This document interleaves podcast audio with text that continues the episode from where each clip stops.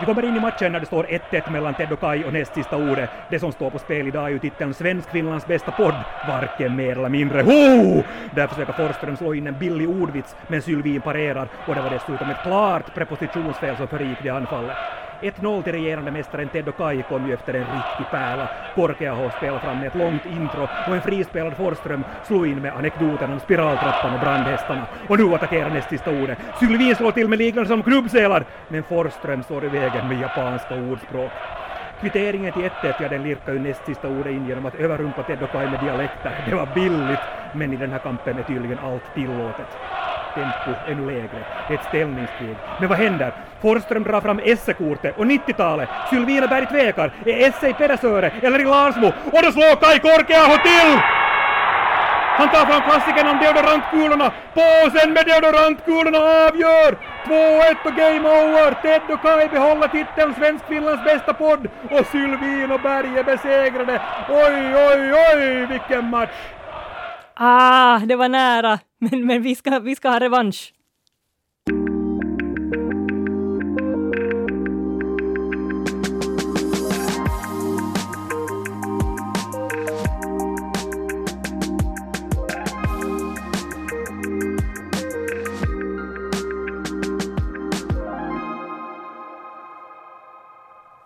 Förlusten till trots så är näst sista ordet på plats igen. Jag heter Jens Berg och med mig har jag expertkommentatorn Jenny Sylvin. Ja, expertkommentator och expertkommentator, fake it till you make it är min devis. I livet?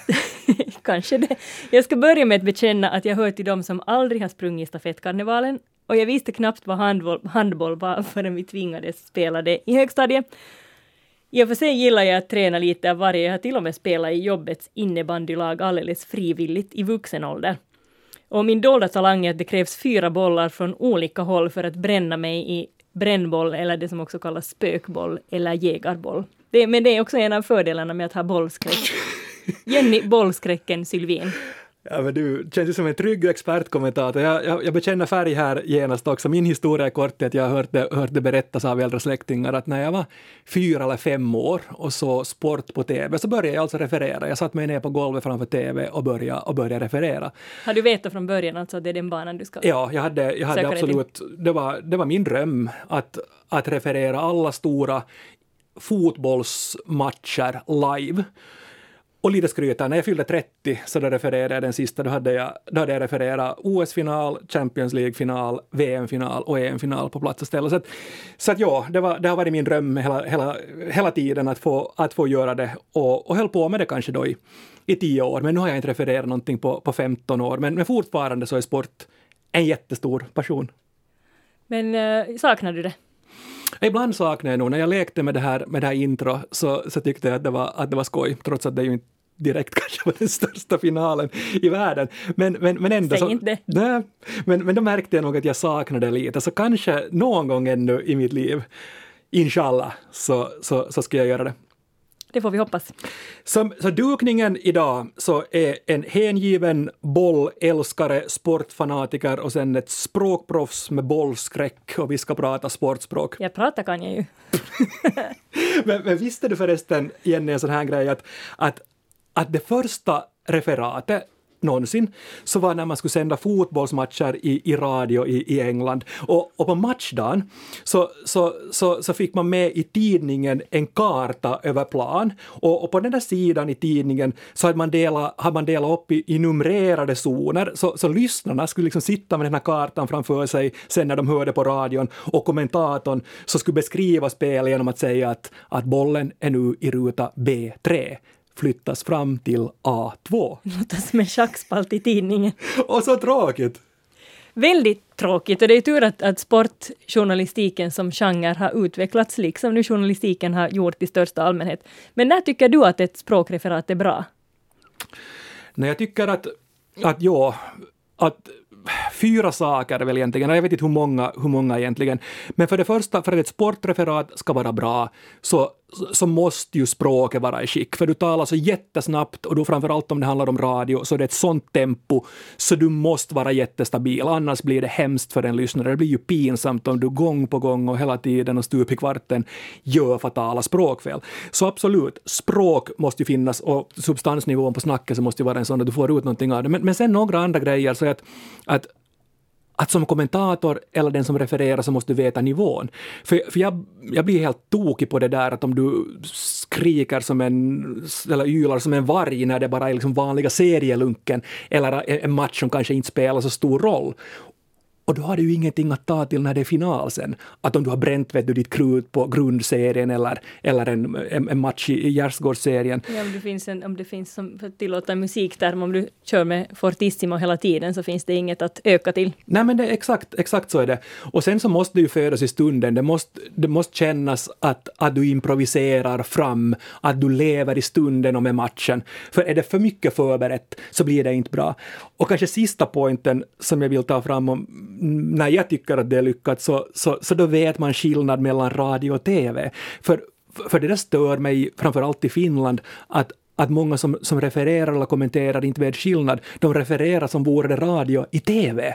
För jag menar, i TV ser du bilden, du har klockan, du har ställningen och, och i TV-referat så kan du vara lugnare, förklara mera varför saker händer. Men i radio så måste du höja tempo, där måste det vara intensivt för där ska du samtidigt kunna svara på frågorna var, hur, vem, när, varför och i TV räcker det med varför. Du behöver inte berätta, du behöver inte skapa bilden när du talar i TV. Samtidigt så finns ju den här, liksom, den här tempot å ena sidan just att det, det går snabbt undan också i TV.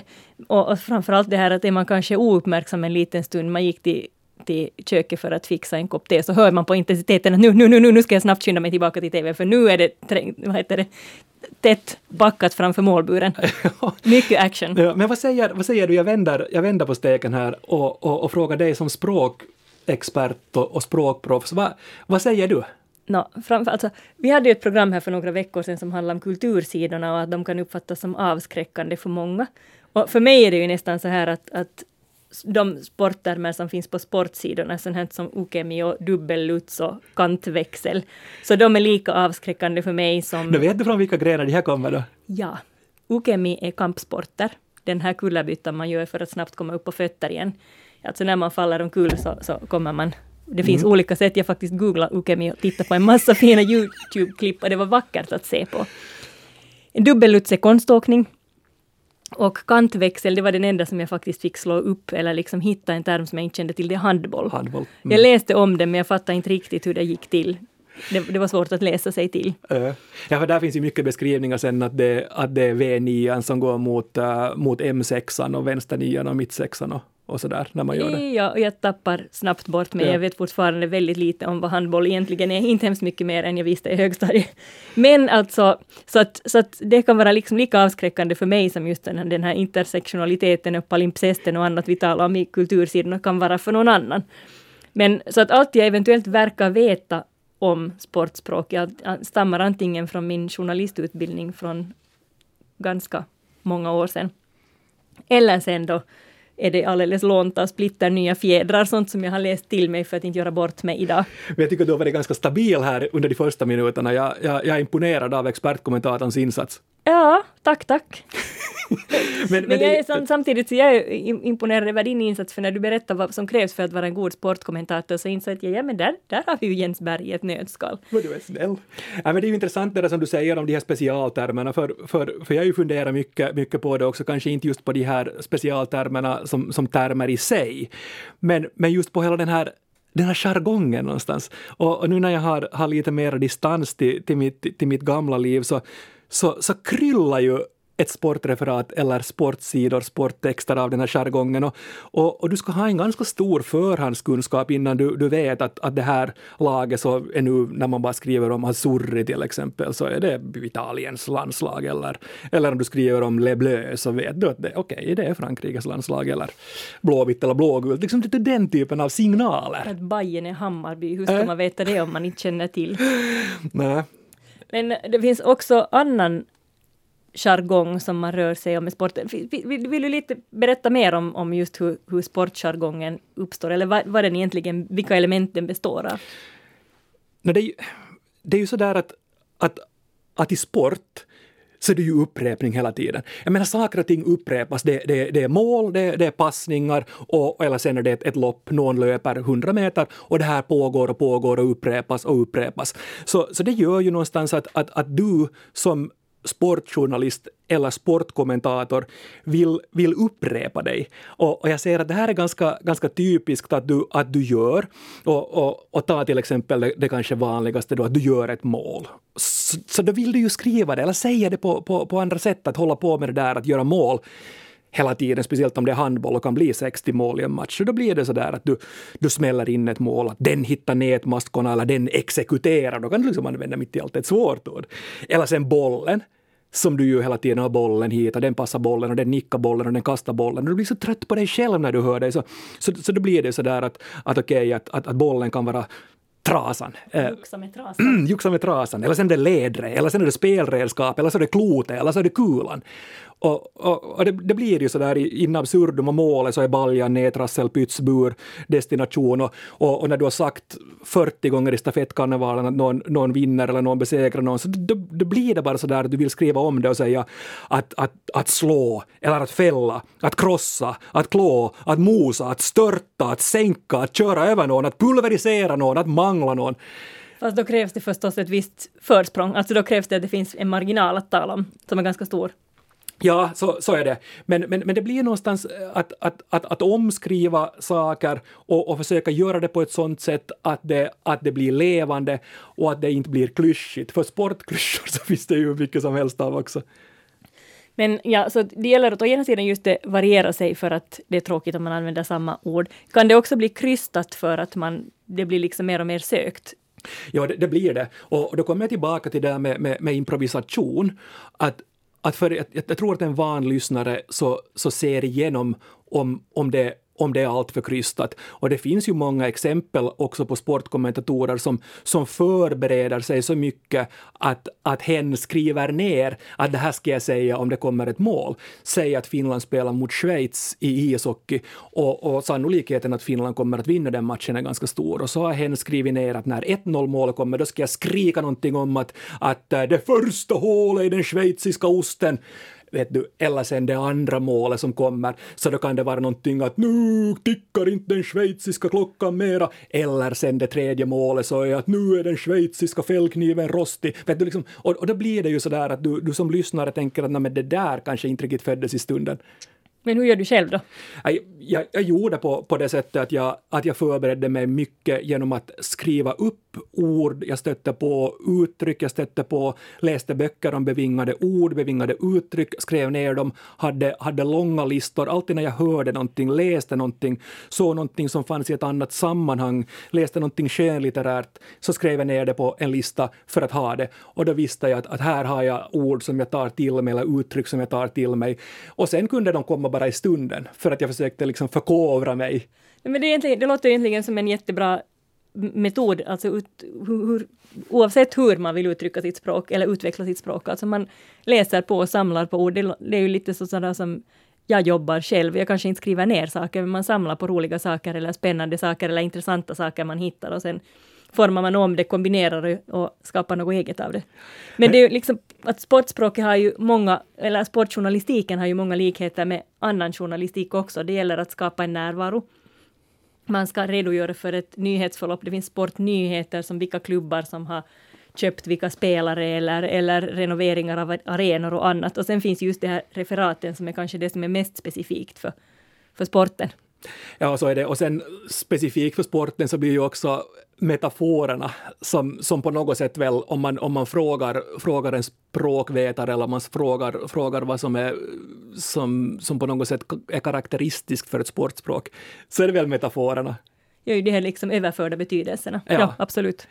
Ja, det, och det, jag har tittat lite på, på de här metaforerna och jag tycker att det är så festligt. Det, jag, jag, jag sportade med det här när jag, när jag jobbade med det här, men sen har jag läst på lite, lite efteråt också. Och, och, och de vanligaste, alltså det är ju, det är ju så något svulstigt över alla de här metaforerna, men, men det val, de vanligaste metaforerna, liksom metaforfamiljen, så handlar det om krig.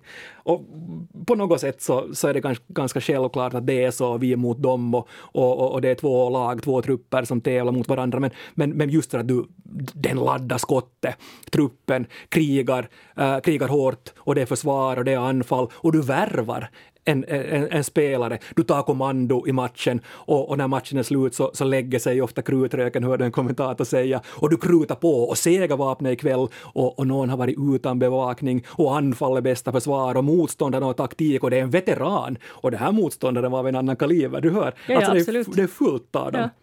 Men sen å andra sidan så, så det är ju i lagsport så det är fråga om två oerhört drillade arméer som faktiskt ska besegra varandra. Så det är liksom ganska lätt hänt att man tar till just krigsmetaforer. Ja, men, men tänk på det där också, jag tycker att det blir, ju mer jag talar om det här alltså, desto vansinnigare blir det. För, för att om, om, om sport är lika med krig, så, så enligt matematikens regler så borde ju då krig vara lika med sport. Och, och, och, och tänk om, om det här sportspråket eller fotbollsspråket skulle användas i krigsrapportering. Armeniens segervapen ikväll var en glödhet offensiv. Azerbajdzjans krut var blött och man glömde bort bevakningen på veteranen Avetik Makarjan som kunde smälla in en riktig projektil. Usch.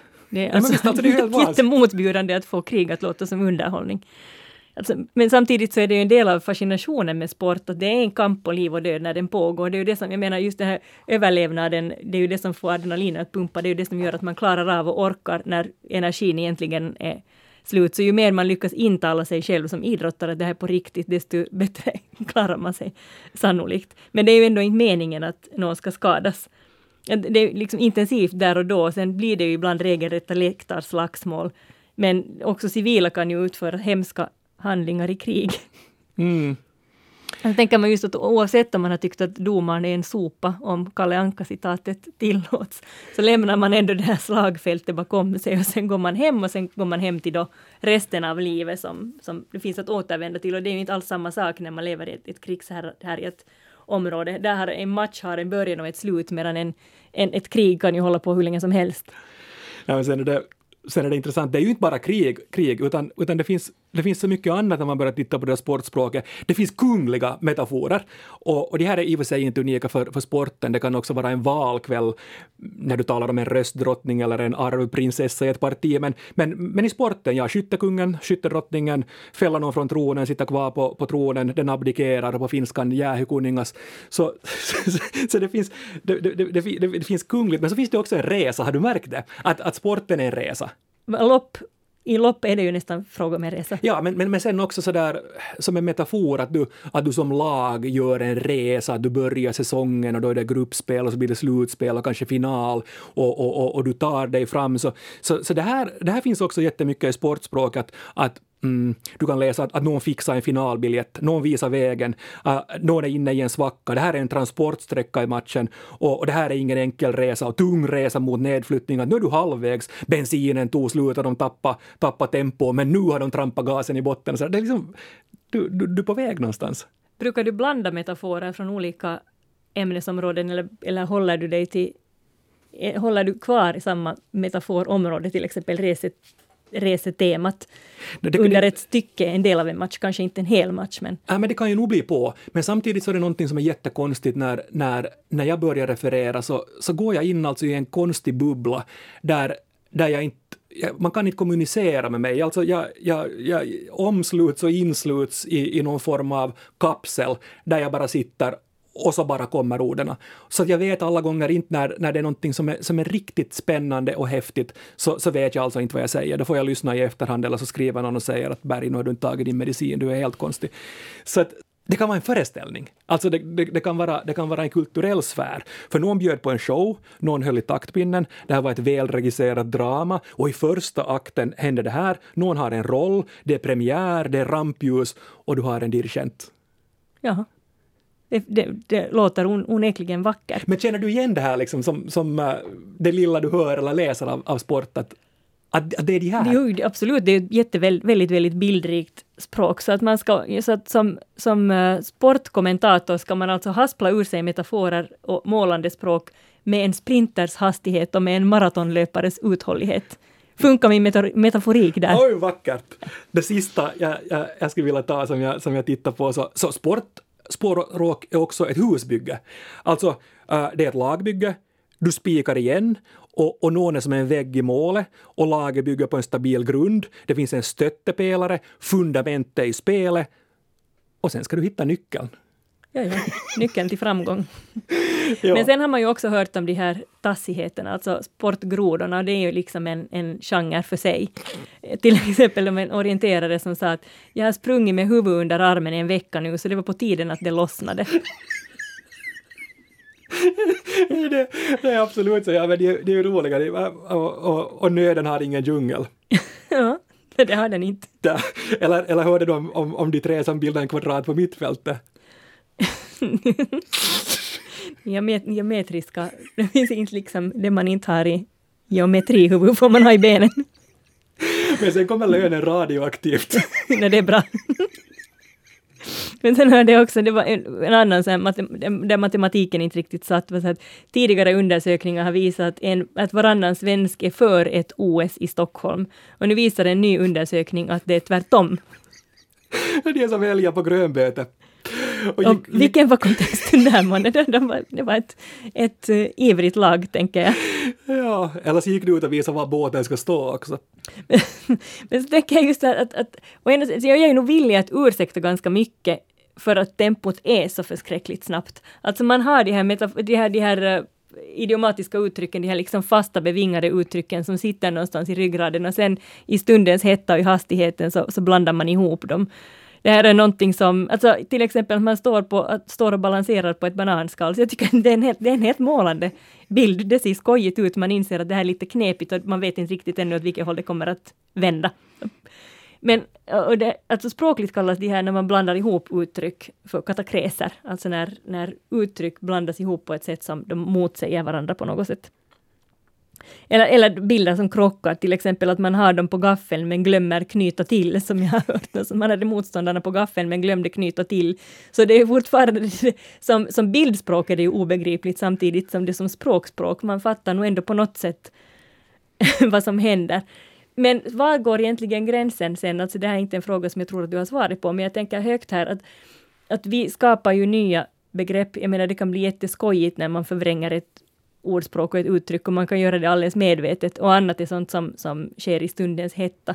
Men var är egentligen gränsen mellan att förvanska med flit och förvanska av misstag? Jag har inga svar. Ja, till exempel, jag menar, man, alla säger, vi, vi är väl bekanta med, med uttrycket att vi- visa någon var skåpet ska stå.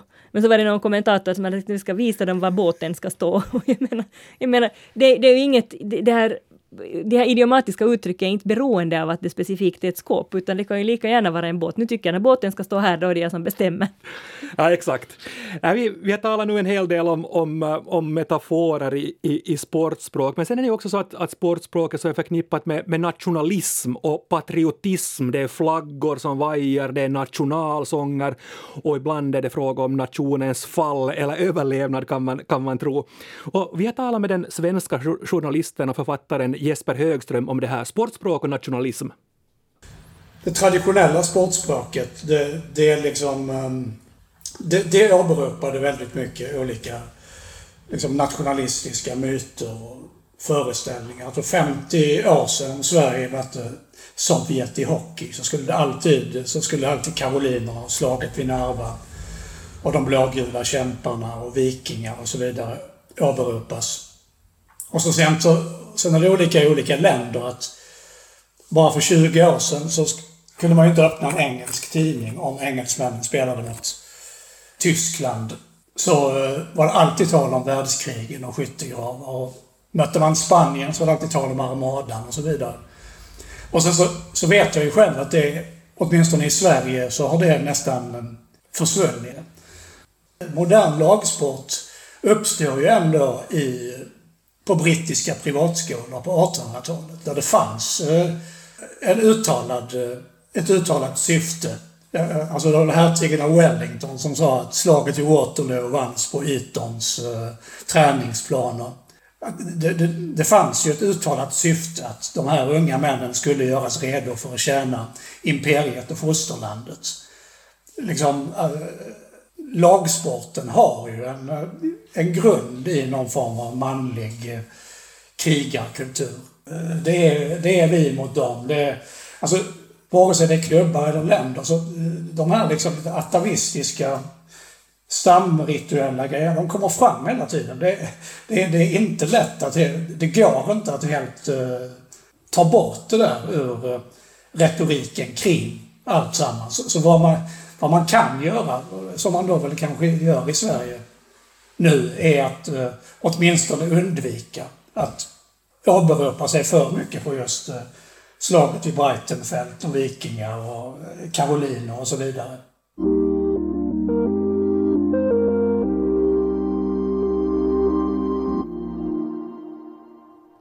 Där hörde vi den svenska författaren och journalisten, fotbollsälskaren, fotbollskritikern Jesper Högström och det var Martin Harmsalto som hade ringt upp honom i Sverige.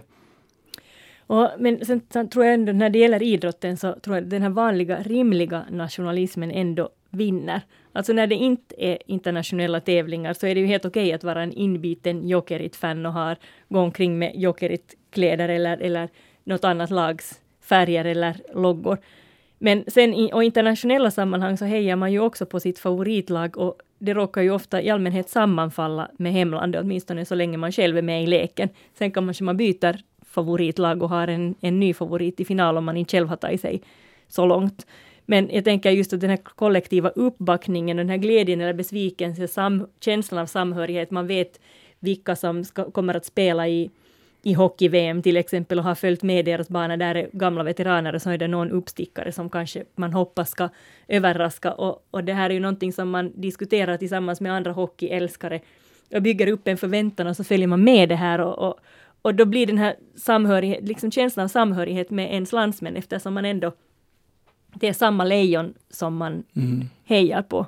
Ja, men det där är nog absolut, absolut så. Och, och, och det finns ju mycket, mycket som är bra i det, men, men samtidigt så, så finns det ju exempel på när, när det går överstyr och där, och där språket och liksom sportspråket så, så eldar under någonting som inte är, är är bra. Ta nu till exempel gamla DDR som försökte på något sätt framhäva sig som land och, och, och, fuska för att bli bland annat jättebra i, i friidrott. Ta Qatar som ett annat, annat land som köper in en massa kenyaner som löper i de katarska färgerna för att man ska förknippa Qatar med en, med en idrottsnation. Och då blir ju liksom idrottarna en symbol för landet och det idrottarna presterar och kan och deras gloria, deras strålglans återspeglar sig på landet. Men, men, men, men ta också sådana ta ett historiskt exempel som OS i Berlin 36, där, där, där hela evenemanget, språket, retoriken kring det, så blev egentligen ett propagandavapen för, för nazismen. Och jag har förstått att de som såg det, de som var med, tyckte det var en ganska motbjudande tillställning. Sen finns, det, sen finns det också exempel på vissa grejer där det kan finnas något positivt i att, i att bygga en terminologi och bygga ett lag och bygga liksom någon positiv nationell upplevelse kring en, en, en, idrottshändelse eller en turnering. Frankrike kommer jag ihåg 98, fotbolls-VM när, när de vann. Jag, jag råkade vara där och, och refererade och uppleva det 14 juli. Och, och, och, då hade det funnits ganska mycket rasmotsättningar i, i Frankrike och, och, och laget var representerat av, av många olika spelare med, med olika etniska bakgrunder. Och, och den här upplevelsen, den här kollektiva upplevelsen när det här laget vann VM-guld 1998 på hemmaplan i Paris, så gjorde också någonting till, till hela nationen att okej, okay, att den här människan som ser annorlunda ut, har en annorlunda bakgrund, är helt okej. Okay. Att då är jag också helt okej. Okay. Jag blir en hjälte för, för landet, en, en som kan delta i landets försvar på, liksom med fredliga förtecken. Nej, så, så är det. Och, och, och, samtidigt kanske som sista, sista varnande ord här från mig, så att inte för mycket sen av sånt där med, med nationalhjältar eller hon frälste Finland med sin medalj, ett landslag som har betytt så mycket för oss alla, eller motorsporten som har satt Finland på världskartan. Att lite kanske ta ner det här med patriotism och nationalism i sportspråk. Men sen, sen å andra sidan de stora folkfesterna där folk springer omkring och jublar med, med finska lejonet eller Eh, Finlands flagga. som kanske kändas lite när den hänger över någons axlar och badar i Havis Amanda, men, men alla gånger hellre sånt än när de här symbolerna används för liksom smutsiga, sm, smutsig nationalistisk propaganda. Med dessa ord, Jenny, du är en du har bollskräck. Hur känns det nu? Sportfrågan till sist. Du, du har varit med nu i en podd snart en halvtimme om sportspråk. Hur känns det? Uh, det känns som det är lite så här imposter syndrome. När ska de märka att jag inte vet någonting? men men, men i, vi kom i mål. Vi kom i mål och bollen är rund. Vi är tillbaka i vanlig ordning igen om en vecka. Fortsätt gärna att skriva till oss på nastsistaordet.yle.fi. Kommer ris, kommer ros, kommer förslag på ämnen ni vill att vi tar upp och ställ oss gärna språkrelaterade frågor. Men nu säger Jenny och Jens morgens! morgens.